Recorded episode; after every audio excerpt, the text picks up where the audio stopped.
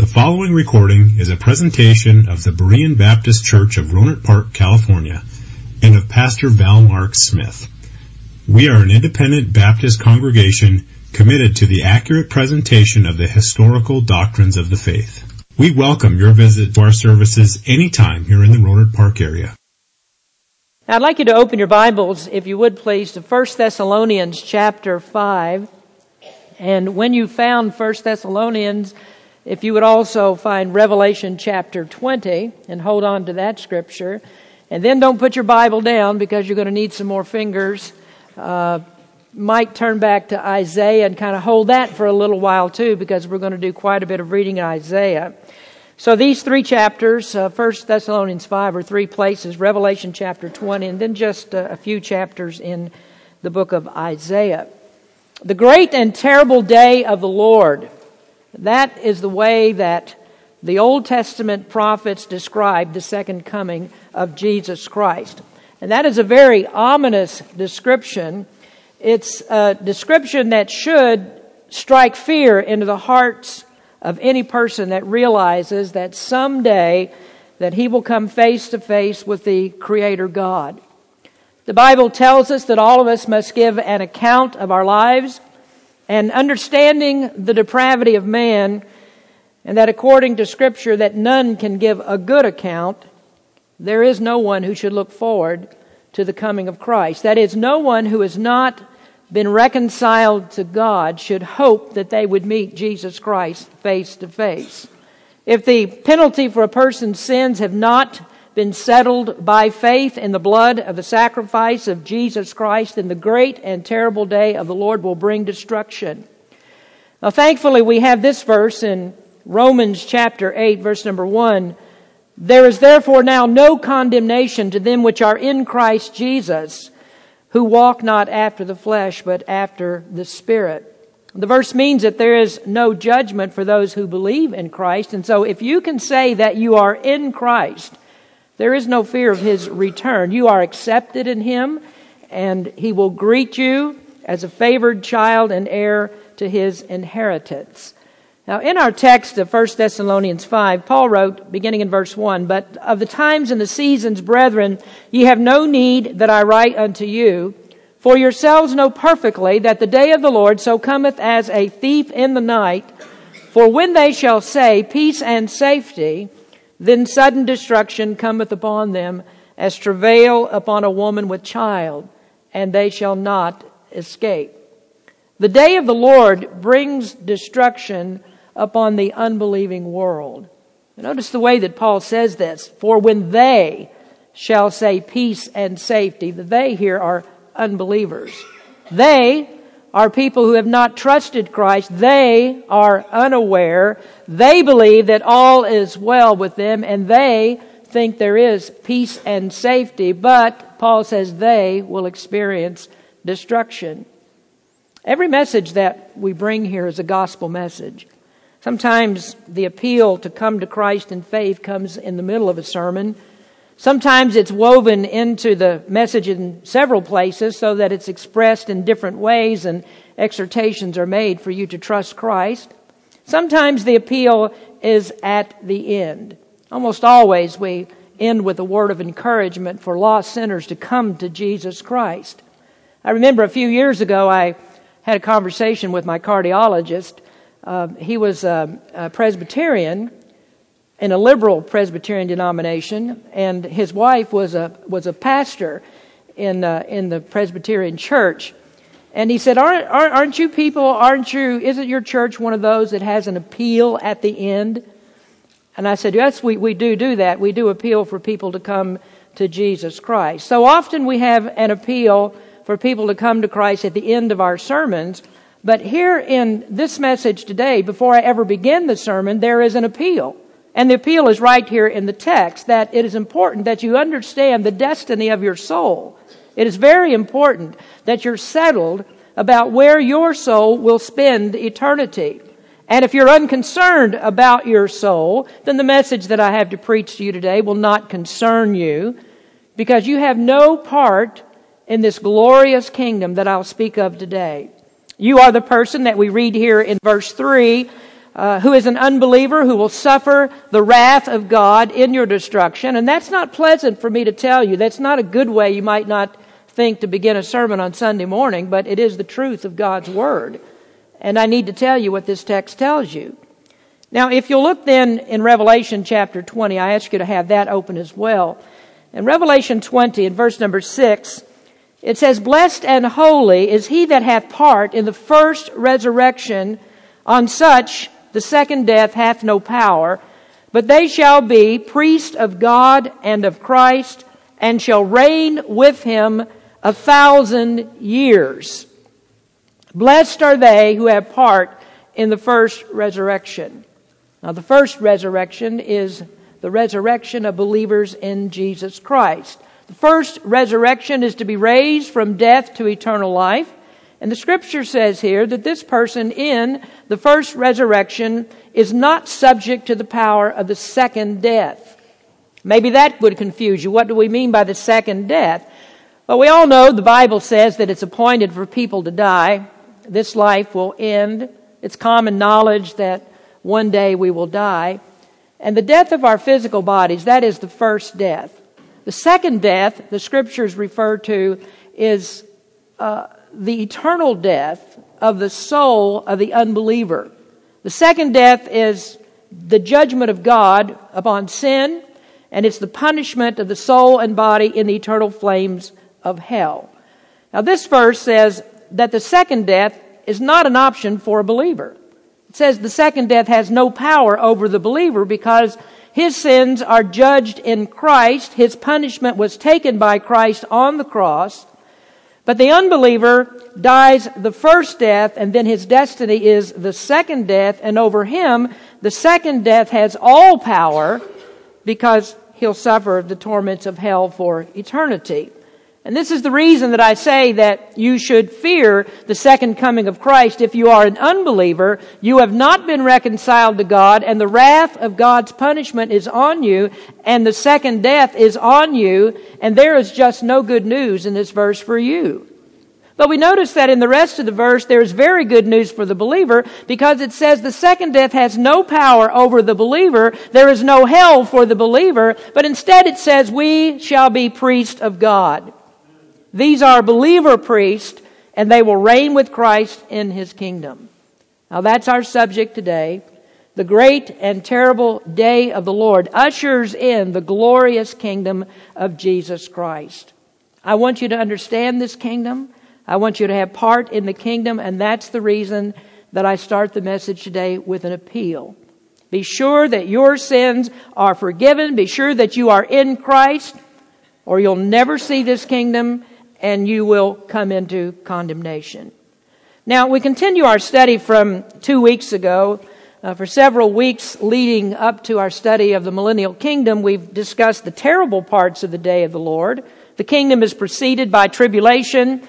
There's the Antichrist who will appear. There are birth pangs of calamity, as Paul describes in 1 Thessalonians. And these are preparations for the earthly kingdom of Christ that will last for 1,000 years. And so we began our study of the reign of Christ with our first observation about the kingdom, and we just called it the resplendent millennium. Our discussion is about the resplendent millennium, and resplendent means with glory, having great beauty and splendor. This kingdom that we speak of is real. While we understand that there is a spiritual kingdom of Christ that we enter into upon belief, here we're talking about a literal physical kingdom that was promised to come over the entire earth. The spiritual kingdom is a kingdom for believers only, but we're not discussing today the spiritual kingdom. Oh, the millennial kingdom is a literal physical kingdom. There's a visible king in this kingdom. There's a capital in this kingdom. There is a ruling seat of government in the kingdom. There's physical territory that's controlled by the king of this kingdom. There are subjects of this kingdom. And these are people that live everywhere on this entire earth. The subjects of this kingdom are a mixed group. There are both believers and unbelievers in this kingdom. They live side by side and they're ruled by the perfect government of the king. The king is Jesus. His capital is Jerusalem. His seat of authority is the millennial temple. And the territory that he rules is this entire world. The subjects of his rule are every person, of every type, of every nation, of every part of the world. The kingdoms of this world have become the kingdoms of our Lord and of his Christ, and he shall reign forever and ever. This kingdom was prophesied long before you and I were born. Old Testament prophets confirmed it. The New Testament testifies to it. Christ and the apostles spoke of it. And the last book of the Bible is dedicated to explaining how that Christ will bring in this kingdom. Ancient cultures were aware of it. We learned that across the, the centuries, ancient cultures believed that there would be a golden age that would come to this earth. They didn't understand it. They didn't understand who would rule in it, but they believed that it would come. And we know that there are people today who still expect the same thing. You hear it spoken of often that God has put it into the heart of people to believe that someday God's going to make all things right. Everything will be like it's supposed to be. They call it utopia. But neither do people today understand what this kingdom the Bible talks about is really like and who rules in this kingdom. Uh, we do believe there will be peace and harmony, and my job is to tell you the truth about it. Now, we began our discussion last time about changes that will happen to the earth in the day of the Lord. There will be a different earth topography. The earth itself will change.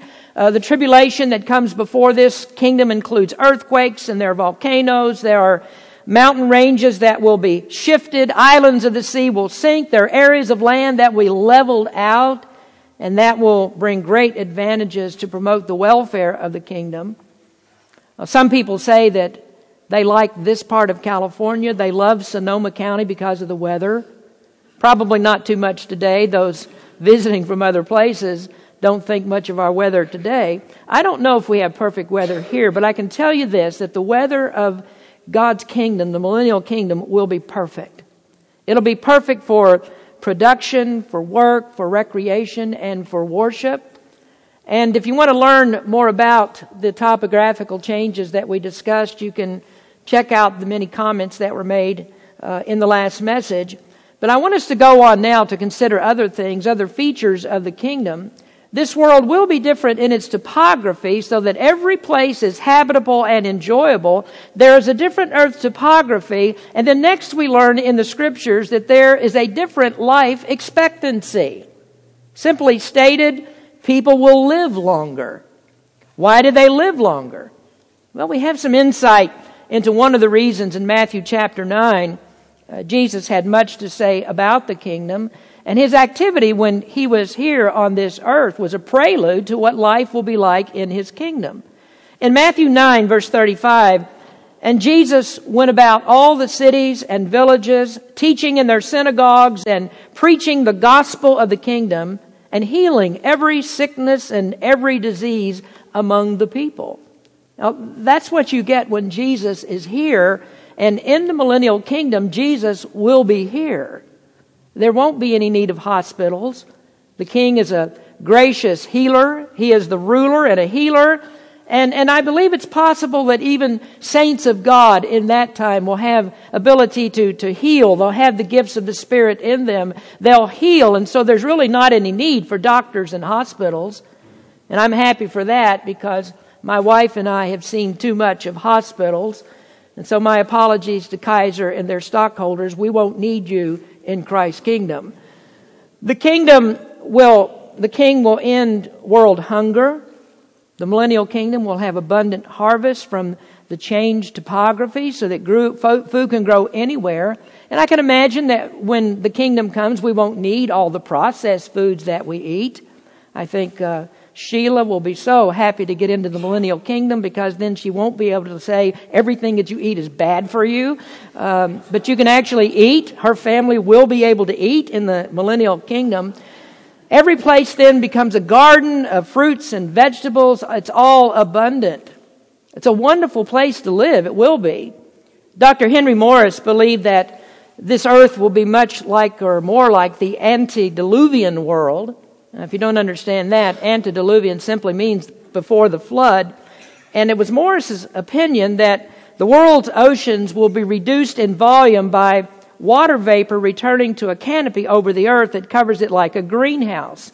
And he says this canopy will block out harmful solar radiation and that's what accelerates the aging process. You remember reading scripture that before the flood, Methuselah lived 969 years.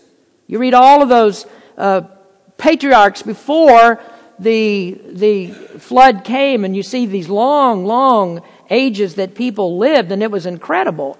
And Morris believed that they were protected from solar radiation by a vapor canopy.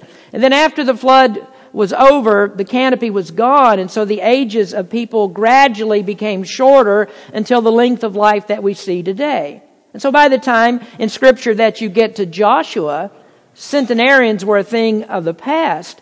And as I said, Morris believed that solar radiation was the culprit. And so if this is the way that God chooses to do it, then what happens when this, when this canopy is replaced? What happens if the king heals all of diseases? What happens if he provides better foods with no carcinogens? What happens when, when everybody has plenty of good food to eat? Does the Bible tell us what will happen? Well, it does. Now, if you have your Bibles there, turn to Isaiah chapter 65. Here is a millennial prophecy that speaks of life in the kingdom, and it addresses this subject. Isaiah 65, beginning in verse 17. God says, For behold, I create new heavens and a new earth, and the former shall not be remembered nor come into mind. But be ye glad and rejoice forever in that which I create. For behold, I create Jerusalem a rejoicing and her people a joy. And I will rejoice in Jerusalem and joy in my people. And the voice of weeping shall be heard no more in her, nor the voice of crying. There shall be no more, therefore, and thence an infant of days, nor an old man that have not filled his days. For the child shall die a hundred years old, but the sinner being a hundred years old shall be accursed. And they shall build houses and inhabit them, and they shall plant vineyards and eat the fruit of them. They shall not build and another inhabit. They shall not plant and another eat. For as the days of a tree are the days of my people, and mine elect shall long enjoy the work of their hands. They shall not labor in vain, nor bring forth for trouble, for they are the seed of the blessed of the Lord, and their offspring with them. Now that is a promise that everything that God's people put their hands to will prosper. Like Adam in the Garden of Eden, crops will grow abundantly and there's always a rich, rewarding harvest. People will live longer. There aren't any childhood diseases. There, there is no murderous Planned Parenthood. Uh, nobody's going to cut up babies and sell them for body parts. There are no political parties that legalize infanticide. And so at 100 years old, a person will still be considered a child. Now, if you look at the last part of verse 22, it says, For as the days of a tree are the days of my people. Take a trip to Garberville. After you get through the marijuana fields and the meth labs, then you come to the Humboldt redwoods. And some of the trees you find there are up to 2,000 years old. In other words, those were trees that were growing when Jesus was here. In the Sierras, there are trees that are 4,000 years old. Those are older than Moses that even go all the way back to Abraham. In the millennial kingdom, people will grow old and grow old and still grow old, or maybe better said, they never grow old. And we don't know if Isaiah's prophecy means that people will be as old as redwoods because the millennium will end at 1,000 years. But some do believe that those that are alive at the beginning of the kingdom will still be living at the end of the kingdom and they'll be spry and active and ready to go on as if it would last another thousand years. And so with long life and better food, with no infanticide, with no disease, with no euthanasia, with no Democrats, the world's population will explode. So billions of people will will die in the tribulation, but the world is going to be filled up again in the millennium. Many places that weren't habitable will be habitable. All the topographical changes will change this earth so that living on this earth, it's not going to be a population problem. with all these people that are born and never die if they don't in the millennium. So it's a glorious place. It's a golden age. It is the resplendent millennium. And this is what you get when you have a king who has the power of life and death. And this is what you get when the devil is not here to destroy. Well, going a little bit further in the study, what, what will this kingdom be like? Why, why were people in Bible times so hopeful of it after reading these texts? I think one of the most interesting aspects is what God will do with animals. Uh, this part is for the animal lovers. God is going to change the relationship between people and animals, and also how animals relate to other animals. So, our third observation is about the difference in animals relationally. One of the strangest things that you'll hear anyone say is that animals have rights. Or even worse, that people are animals too. Now, if you believe in evolution, people are animals too. You've heard of the human animal. But no, the Bible doesn't teach that. People are not animals, even though we, we do agree that many people act like animals. But we're not descended from fish and amphibians and mammals and monkeys. God created man as a man. Adam was a fully functional man that God made in his image. Animals were a separate creation. They are not made in the image of God. And so the soul of an animal has no commonality with the soul of a man. Well, that doesn't mean that God doesn't want us to respect all of His creation because He does. But we do need to understand that animals are not on par with man and they don't have rights as people have rights. Man was created to have dominion over the animals. But I think it's, it's true nonetheless that Adam's relationship before the fall was different with animals than it was afterwards. You see, God does want us to respect His creation, and He doesn't want us to be cruel to animals. I mean, cruelty is just a manifestation of the depravity of our hearts, and people that are cruel to animals will end up, in fact, being cruel to humans. But let me say also, God doesn't want anybody to treat animals as if they are more valuable than humans. Now, God doesn't want you to cruelly kill puppies. But when the penalty for killing a puppy is more serious than cutting the spinal cord of a human baby, then you can expect God's judgment. New York, Virginia, Vermont, and others that have laws on their books that permit the killing of babies also have laws that say you better not touch a puppy. So it's hard to argue, I think, animal rights when people have the right to eat animals. It's, it's hard to argue that animals are people too when God said, You dare not sacrifice a human, but He demanded that Israel sacrifice thousands, even millions of animals. But in the millennial kingdom, there are two changes of relationship with animals. They change in relation to man and they change in relation to each other. Now let me take you back just a moment to the original creation before sin entered the world. In Genesis chapter 1, beginning in verse 27, so God created man in his own image.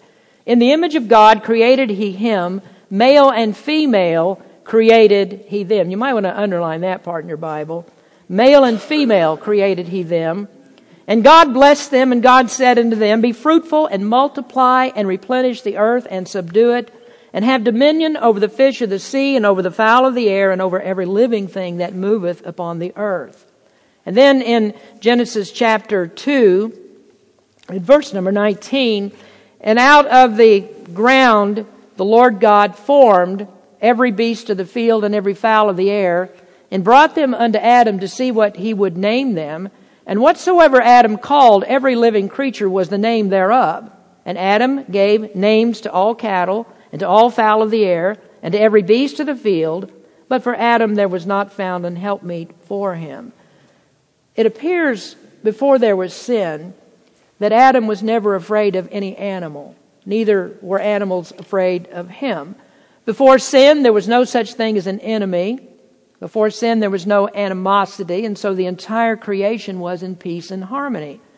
Adam walked freely through the garden. He never feared that as he walked through the lush undergrowth that there was a scorpion lurking that would bite him. He never worried that he would brush up against the web of a black widow spider and be bitten. And I, I can't even wonder about that. Did, did spiders weave webs before sin? I don't know, because even flies were good then, if you can imagine. Adam wasn't afraid of a lion or a tiger, or as Napoleon Dynamite might say, he was not afraid of a liger. And uh, those of you that know that one. But it could be that Adam's brain was so highly developed that he could actually communicate with animals, that he could get into their wavelength, sort of like Tarzan. Uh, he could communicate with animals. But then sin came, Adam fell, and the world changed. Before sin, there was no death, and so Adam would never harm an animal, and an animal would never harm him. Before sin, God never demanded a sacrifice because there was none that was needed. Adam lived under a covenant of works. If he obeyed God, then his eternal life was assured, but then Adam disobeyed. He sinned, and there was no way that Adam could do himself, undo himself what he had done. And so Adam couldn't fix his problem. Only God could do it. And the way that God did it must have been a shocking method to Adam. Adam must have been totally surprised, and this must have shook him to his core to see what God did. What would it take to restore fellowship that had been broken? God was serious about it. And how serious was Adam's transgression? It was serious enough that it stunned Adam because God killed animals and he clothed Adam with their skins. And he showed Adam a prototype of sacrifice that it would take the death of another to satisfy him for what Adam did. Adam fell. The goodness of God in him was lost. The image of God in him was marred. Adam lost righteousness, and his righteousness was maintained by obedience. And so when Adam fell, he lost any ability to be righteous again.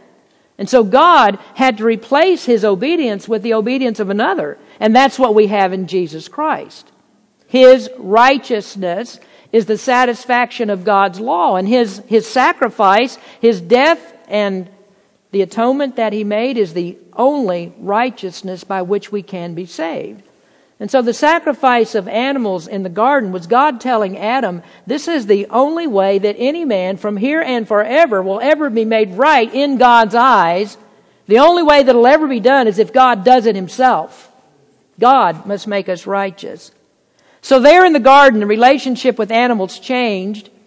And even though spiritual death at that point became a reality, it also appears that it wasn't yet that Adam began to kill animals for food. And there might not have been an immediate change in animals to become predator and prey. But things were different since sin entered the world. Now we're on a downward spiral. Now things are heading downward. And so there developed this hostility between men and animals because of a curse that God put on the world. And the curse that God put on Adam was a world curse as well. How many of you hate spiders? I think most of you do. How many of you are afraid of snakes? And how many of you would dare go to the San Francisco Zoo and crawl over the wall to get into the cage with the lions? You're not going to do it. We used to live in in Angwin uh, in the middle of the forest up above Napa Valley. And there were scorpions and rattlesnakes and bugs of every kind. And we came home from church one night and it was dark. And as we walked down the, the dark path to go to the house, uh, we started down the steps and I heard a rattle. And immediately I said, told my wife, don't take another step. Don't take another step. And so we walked around the other way, turned on the light, and there we found that a rattlesnake was coiled up on the step. And that rattlesnake was saying, Don't you dare step here.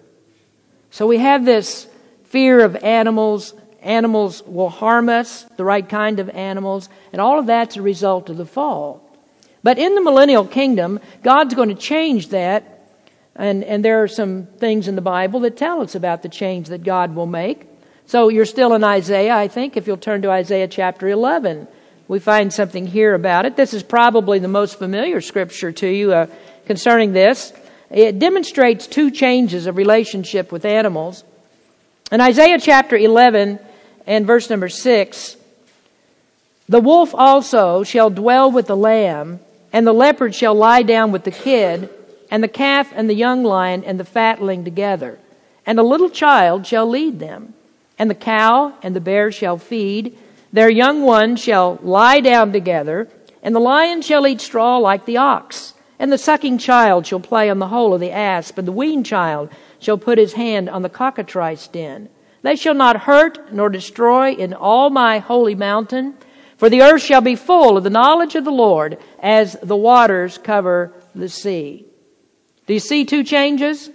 The wolf will live with the lamb. The leopard, leopard will lie down with the goat. A calf and a lion will be best buds. That's animal to animal. A change in relationship so that natural enemies, predator and prey, are no more. Lions won't eat other animals, but they'll eat provender like the ox. And in these verses, there's also the change of the relationship of man to animals. You notice there that it says, a little child shall lead them. You go to Africa today and see what happens when a little child steps out into a, into a field with lions. In the millennial kingdom, nothing will happen. Child will play with a lion like he plays with a house cat. A child will handle a snake without fear because none are poisonous. Now in Isaiah 65:25 it says the wolf and the lamb shall feed together and the lion shall eat straw like a bullock and dust shall be the serpent's meat. They shall not hurt nor destroy in all my holy mountain saith the Lord. Now, both passages that we read in Isaiah mention the wolf and the lamb. And I think the Bible's emphatic about that. And it uses uh, th- this particular animosity between these two animals because the Bible could have mentioned any animals that, that are natural enemies. But it mentions the wolf and the sheep. And the wolf, I, I think this is emphatic for Israel because the wolf was always a loathsome animal because Israel's occupation was mostly that of sheep herders. And the wolves were always trying to destroy the sheep, and that's the shepherd's livelihood.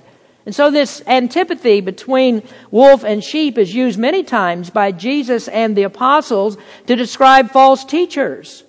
That false teachers want to destroy God's sheep. False teachers are Satan's wolves that want to destroy God's people. And this is what Paul warned the Ephesian church about when he left there. He said, grievous wolves will enter in among you. They're going to harm the flock. But in the millennial kingdom, the wolf loses its reputation because we read here that there are no animals that will hurt or destroy in all of the kingdom. All predation will stop and all animals will go back to being herbivores. Now we have yet another prophecy. This is in Ezekiel. If you'll turn to chapter 34 in Ezekiel. And, and this one is uh, really interesting to me because we've been studying on Sunday nights about the tabernacle and uh, what Israel was doing previous to going into the land of Canaan. And there in the worship of the tabernacle, we've studied all of those things. And we remember the promise that God made to Israel. Uh, he said, You're going to be able to possess the land. You are to go in and drive out the Canaanites. But there was a reason that, that God had that the conquest of Canaan would take quite a while to do. Now, he told them to, to kill the Canaanites that are in the land, but they weren't driven out immediately and suddenly. And so the conquest of Canaan took several years, and God directed that it should happen this way. Do you remember the reason? Well, God said, because wild animals will take over areas that Israel was not ready to quickly inhabit, not quickly populate.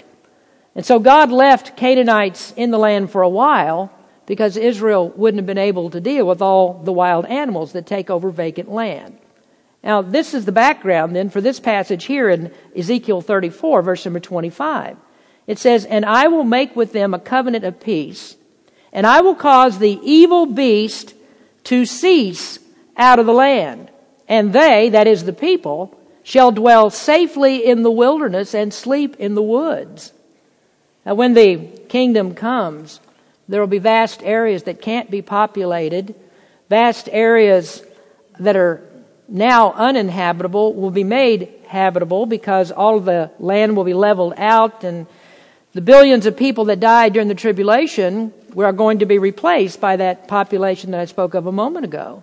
And the population must grow before these areas can be populated.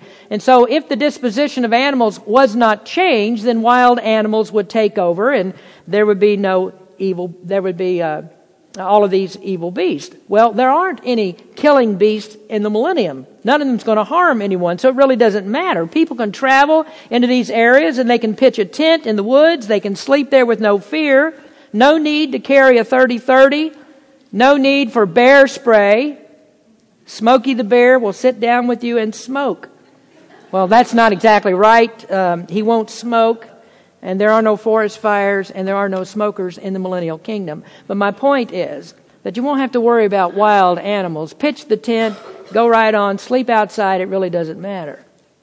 Now, there, there's a passage in the New Testament that alludes to these changes.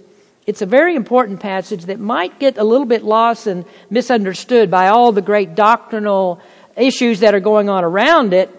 And this is Romans chapter 8. I'd like you to turn there if you would. Our Romans class is familiar with this because we pored over this chapter for many weeks. Uh, now, Scofield wrote that chapter 8 is the highest spire of cathedral, or highest spire of the cathedral of Christian truth. And a good understanding of chapter 8 will change your life. And this will give you a, a perspective of God that most people don't understand. That, that's all in the doctrine of chapter 8. So if you learn chapter 8 in Romans, you'll know God better. But in the middle of all of these outstanding doctrines that are discussed, Paul made a reference to the millennial kingdom. Now, studying the passage, you know that there was a purpose for the reference, and we don't have time to go into that now.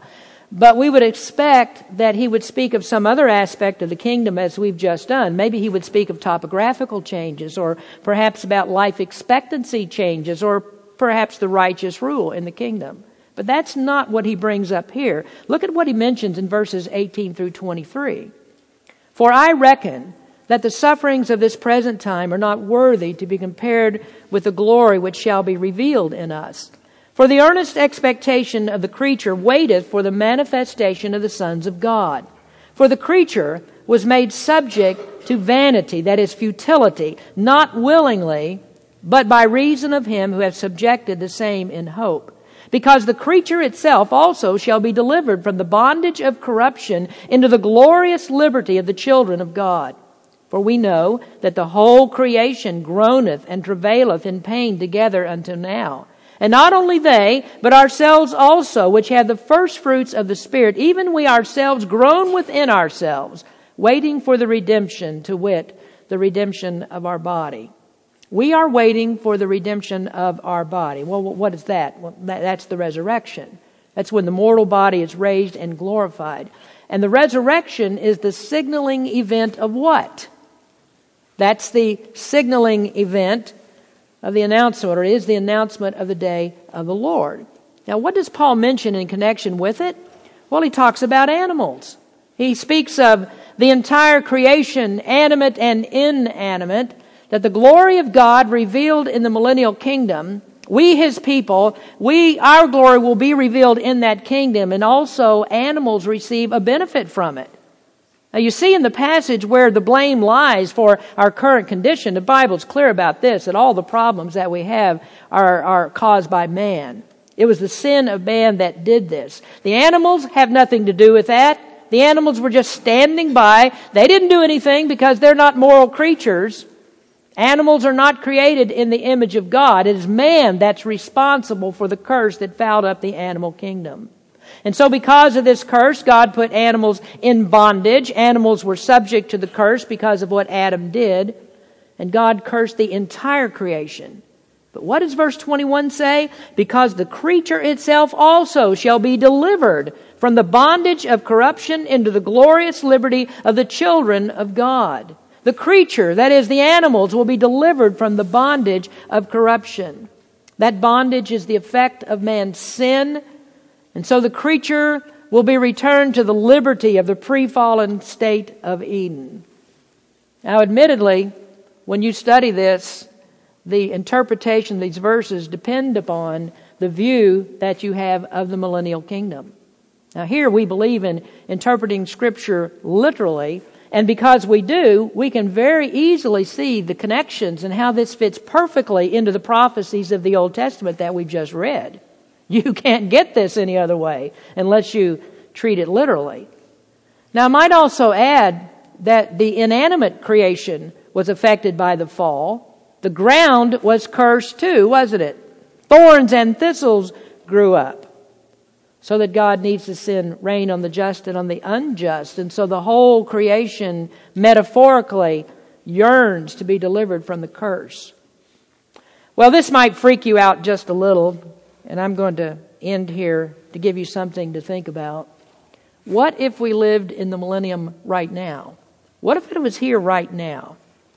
Well, if it was here right now, bugs and spiders and snakes might be crawled up in bed with you. Uh, I don't know if you know this, but they say unaware to you at night that the spiders come out and they crawl over you. They get into your bed. You don't know it, but you're sharing space with spiders. You can think about that when you go to bed tonight. But I really don't want to end on that note. So let's go back to the very beginning. I began with an appeal.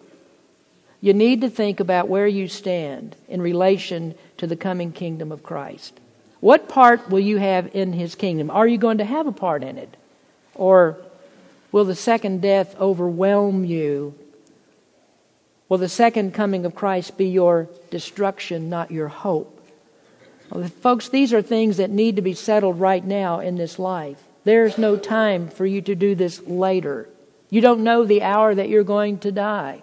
I'm sure that some of you will go home today and at the end of the day, perhaps you'll turn on the news and there you'll hear that somebody died unexpectedly.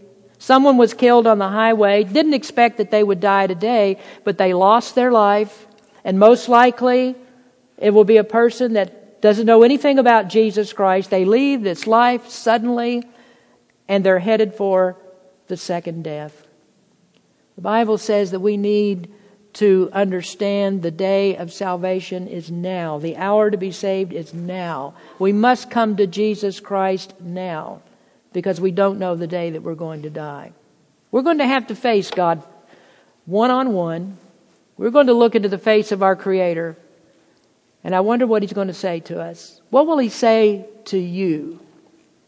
I hope that he'll say, You believe me, so I'm going to take you into heaven to be with me. That's the only way that you'll ever be righteous with God. That is by the sacrifice of Jesus Christ for your sins and faith in his blood to save you from your sins. That's what it takes to see the kingdom of God. Let's pray. Heavenly Father, we come to you thanking you for what we've read in your word today. Such wonderful and precious promises that are made uh, to your people. But as we've noted, Lord, there is nothing here for the unbeliever, nothing that will help them. All that we see here is destruction.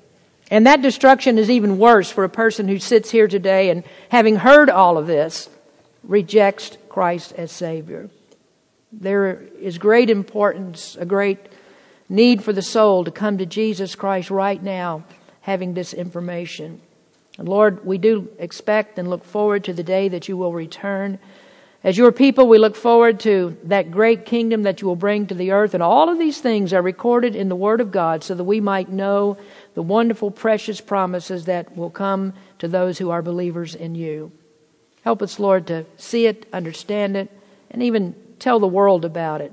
Jesus prayed, Thy kingdom come. That was an evangelistic appeal.